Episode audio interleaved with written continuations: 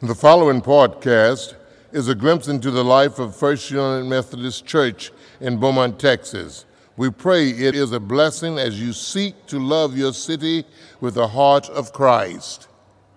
We've been doing a special practice. And uh, in case you didn't know, uh, the scripture that Marianne just shared, John and I had not read this week yet. Uh, much like we just saw our children bring us a surprise, Marianne got to bring us a surprise. And what we're trying to model together is that process of hearing God's word, mm-hmm. opening the scriptures, knowing that God can speak through his living word right then and right there. So, this morning, what we've been doing uh, these last several weeks is beginning our time of sharing and teaching by, by taking that scripture once again and reading it from another translation. It's a way in which we can listen more closely. Mm-hmm.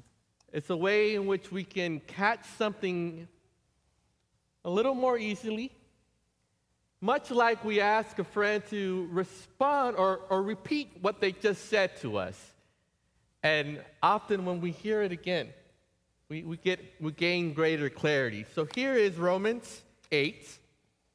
Once again, Romans 8, 26 through 31, and I'm reading from the Common English Bible. It says this In the same way, the Spirit comes to help our weakness. We don't know what we should pray, but the Spirit Himself pleads with our case with unexpressed groans. The one who searches hearts knows how the Spirit thinks because he pleads for the saints consistent with God's will. We know that God works all things together for good for the ones who love God, for those who are called according to his purpose. We know this because God knew them in advance, and he decided in advance that they would be conformed to the image of his son. That way, his son would be the first of many brothers and sisters. Those who God decided in advance would be conformed to his son, he also called. Those whom he called, he also made righteous. Those whom he made righteous, he also glorified. So, what are we going to say about these things? If God is for us, who is against us? Mm. So, Pastor John, I'll ask you what, what Paul asked us. What will we say about these things today? Well, Pastor Severio, I have to confess to you that if I were to know ahead of time that I were to preach for the very last time in this lifetime, that I would preach Romans 8, the whole chapter. I would tell people if you need to get up and go while I'm preaching, help yourself, but I'm not going to stop until I get to the last verse of Romans chapter 8. Because if I have to identify one single chapter in all of Scripture that, that helps me tell my story of coming to faith in Christ and living this life of faith practice, I leaned so heavily upon Romans 8. So when Marianne read Roman, announced Romans 8, I went, oh, goody, goody, goody. We might be late for lunch.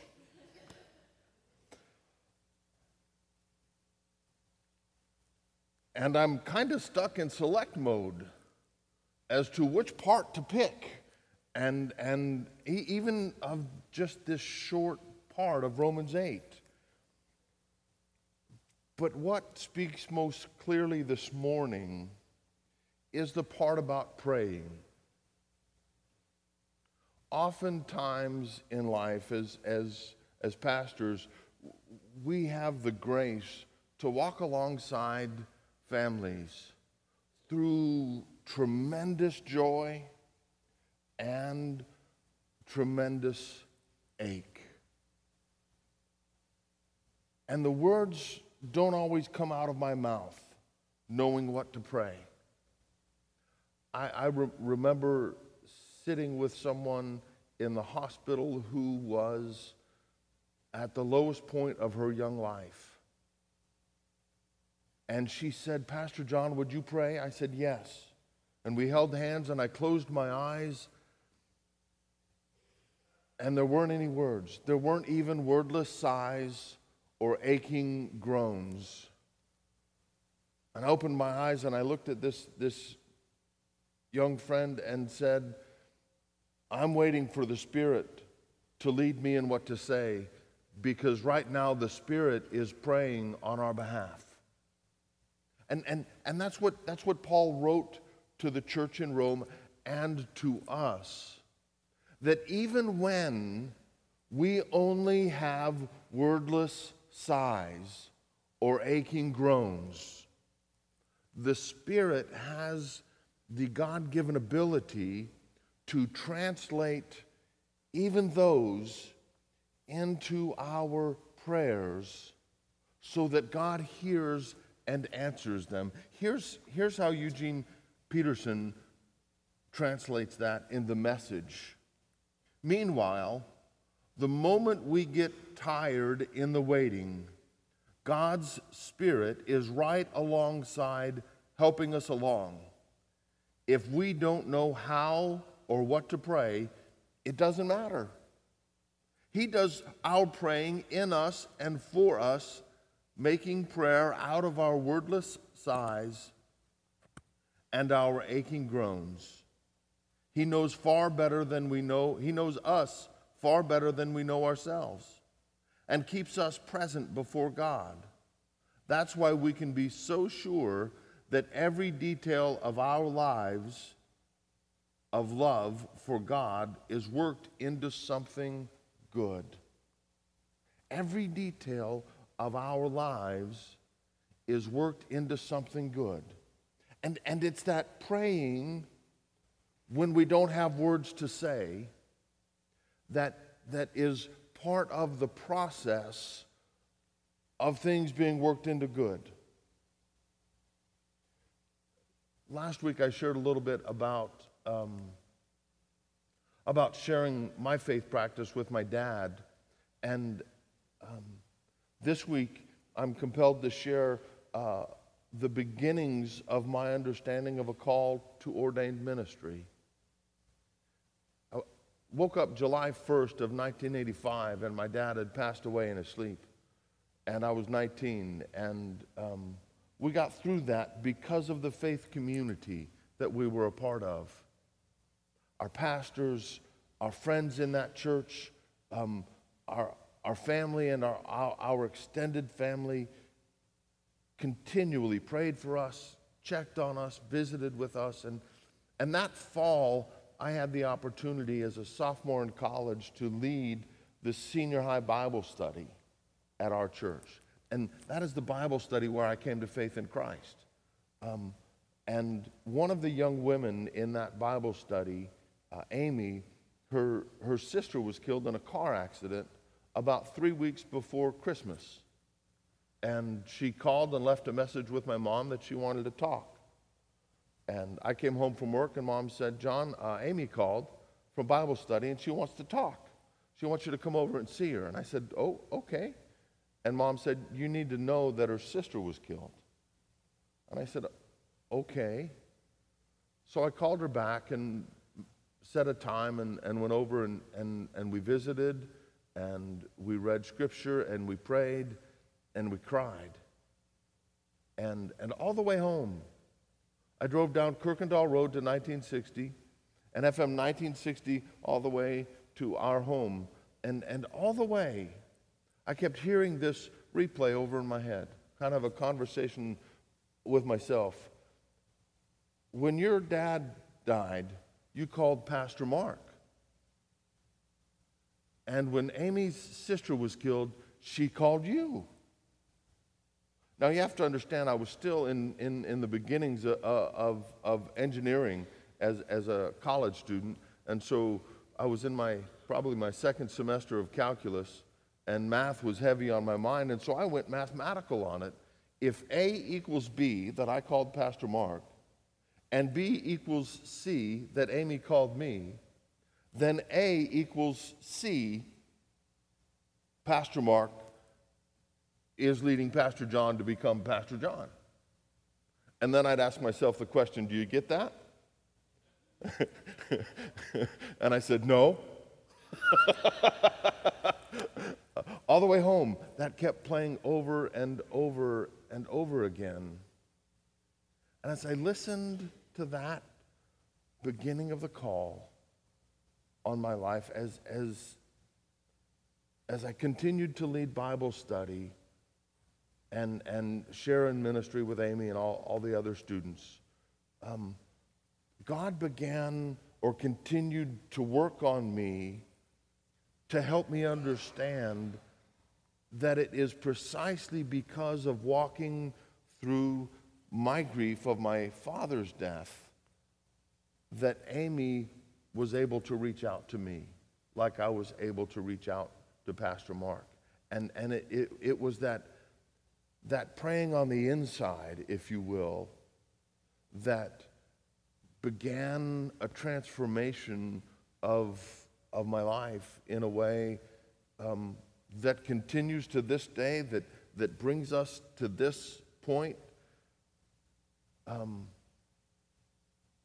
and it, it, it, it was in those beginnings of, of caring for another child of God that I began to understand um, uh, a lifelong calling to be engaged in that care because of the community of faith that I'd come to know.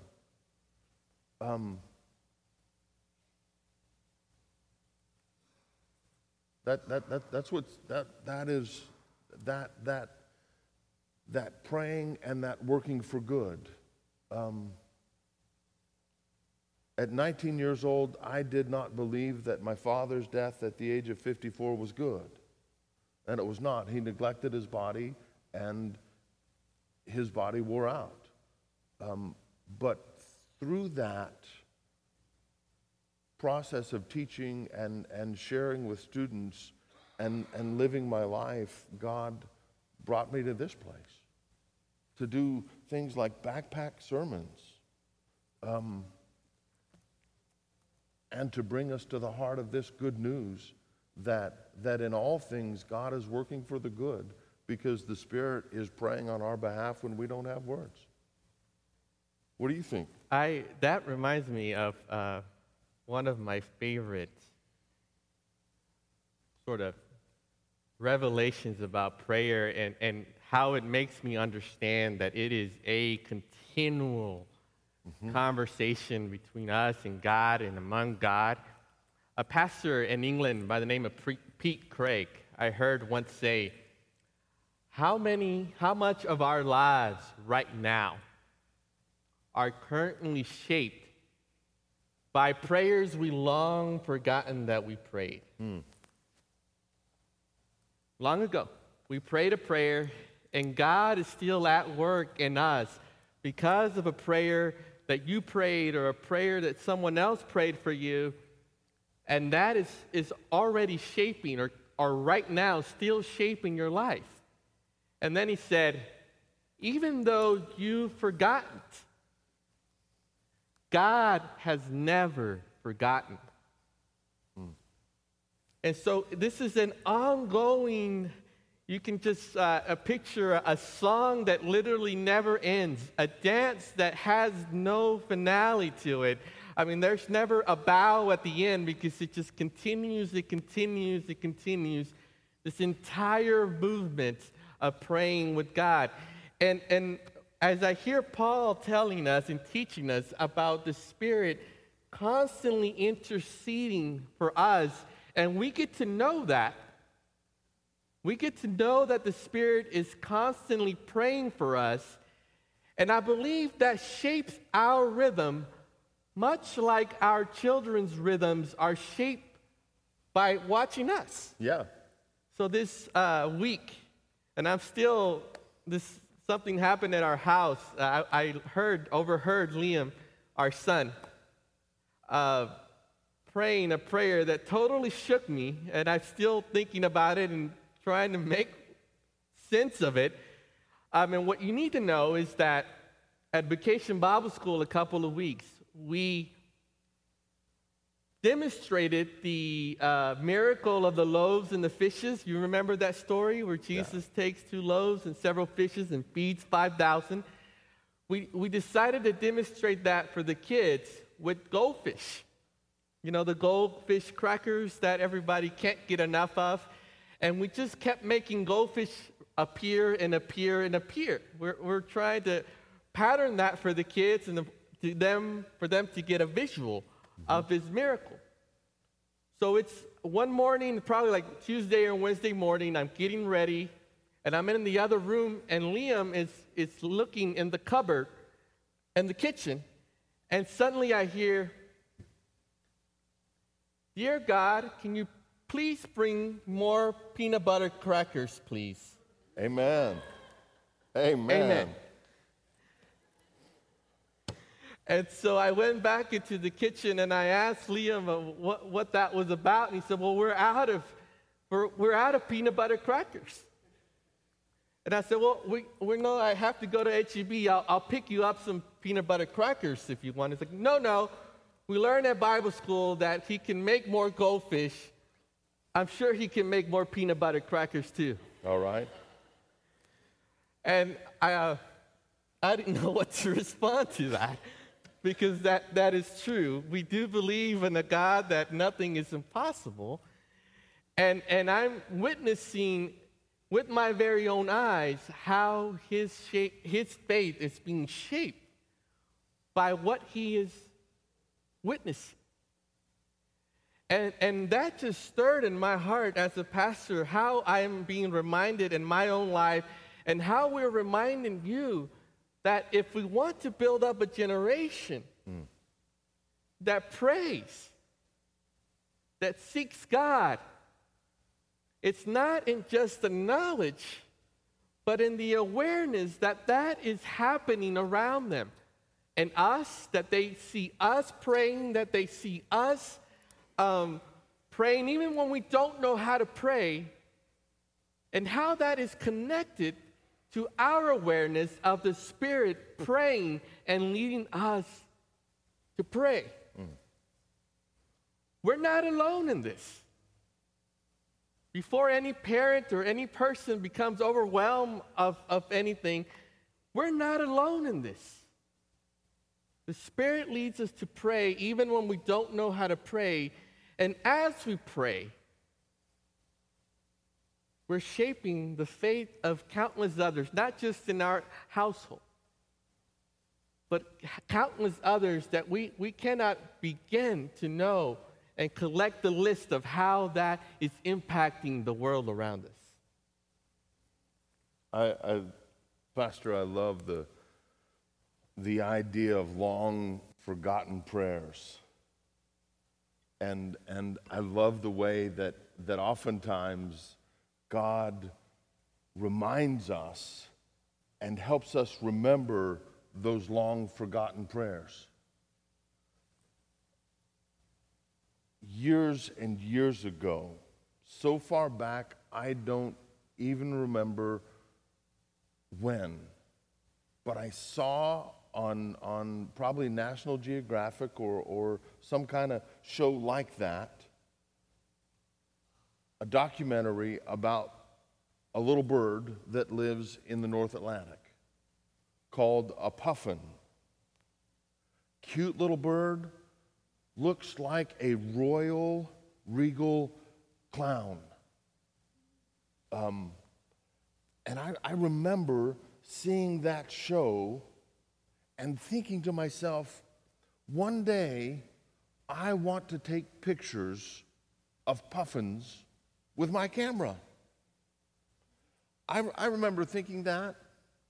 And then I remember forgetting that and not thinking about it for years. And in, in, in May of 2015, um, I received the grace of being able to make pilgrimage to a community called Iona.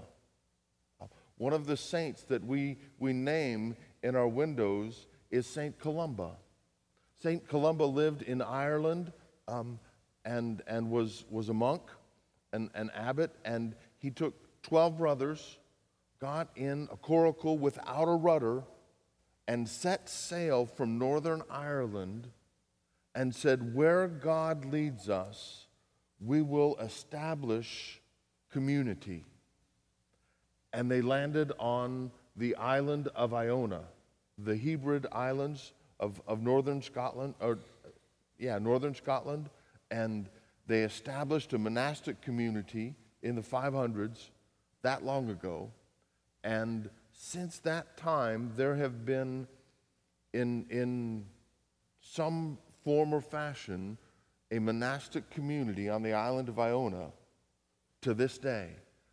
Many of them were, were wiped out by Viking raiders, um, and they were persecuted and prosecuted, but they evangelized all of northern Scotland. And everything that we have of Celtic Christianity comes from that initial mission to the island of Iona by St. Columba and his brothers. And so we made pilgrimage and, and, and we stayed there in a hostel for uh, several, several days. And on one of our days, we made a trip to the island of Staffa. And, and there are two great things about the island of Staffa. One is Fingal's Cave. Fingal was, was a mythical monster in Ireland, and when he would go away and not bother people, one of the places that he would go was to Fingal's Cave on Staffa. And Felix Mendelssohn visited that island and Fingal's Cave and wrote uh, the Hebrides Overture, which the uh, Symphony of Southeast Texas will perform this fall. Um, all kinds of neat connections happening there that, that are beyond, beyond coincidence. Uh, the other great thing about the island of Staffa is there is, when they're there, not migrating, there is a community of puffins that live there. And so we were on the boat on the way to Staffa when all of a sudden the, the boat captain said, The puffins are there today. And all of a sudden, in my mind and in my soul, I remembered seeing that documentary and be- praying, just conversing with myself. One day, I want to take pictures of puffins. And I got to take a picture of a puffin. It was cool.